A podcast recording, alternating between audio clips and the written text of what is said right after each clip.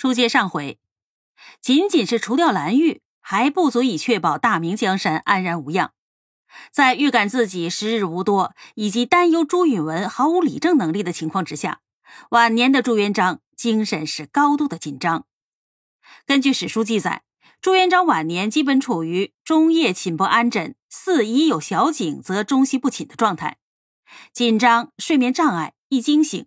再加上蓝玉案时过度的联想，以及事后后悔、担心多虑，种种的迹象表明，晚年的朱元璋极有可能是患上了现代医学所说的神经衰弱症。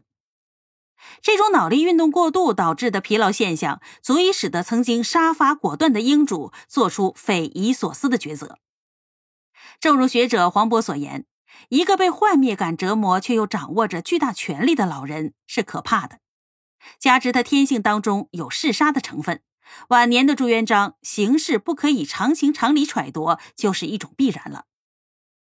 于是，朱元璋在他自己认为对的道路上义无反顾的前进，他要与时间赛跑，尽一切可能留出一片太平趁手的江山给皇太孙朱允文。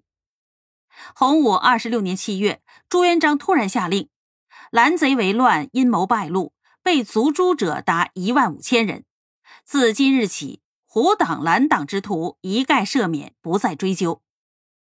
胡惟庸案爆发于洪武十三年的正月，虽牵连致死者超过了三万人，但是其中绝大部分都殒命于洪武十九年以前。只有一个与蓝玉案相关联的叶生毙命于洪武二十五年。这说明朱元璋本来就想留到口子，作为诛杀功臣的机会。学者认为。经过了这次蓝玉案，明初功臣皆毁于此。朱元璋清除大臣势力、强化皇权的目的已经达到了。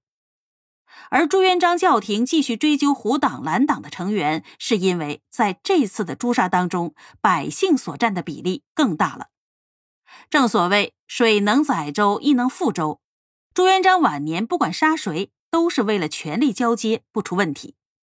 如今。屠戮受牵连的百姓，意味着会引发民乱，刺王杀驾的风险加大了，这无疑大不利于皇权的传承。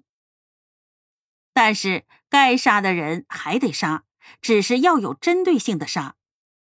在蓝玉案之后，冯胜、傅有德两位素有声望的开国功臣死于非命，在后世记录的评价当中，这两个人无一例外都获得了朱元璋的高度评价。在明史当中记载着朱元璋曾经说过：“论将之功，傅有德第一。”而另一位大将冯胜，明史的记载则是：“冯胜、傅有德，百战骁将也。”考当日功臣位次与明太祖褒美之词，岂在汤和邓玉下哉？简而言之，两个人都是对大明开国有着极大功勋的人物。更为有趣的是，这两个人与蓝玉一样，都是皇亲国戚。冯胜的女婿是朱元璋第五子周王朱肃，而傅有德的女儿也嫁给了晋王世子朱继熙，与晋王成了亲家。周王朱肃在镇守河南的时候，就曾经擅离封地，跑去拜见岳父冯胜。而晋王与傅有德是亲家，事发前曾经在晋王的封地附近练兵。一旦朱元璋撒手人寰，这两个身经百战且与握有雄兵的藩王过从甚密，又有血缘关系的老将，如果反了，那可怎么办呢？因此，这两个人即便是没有谋反之心，也被朱元璋以未雨绸缪的方式当成皇权上的刺拔掉了。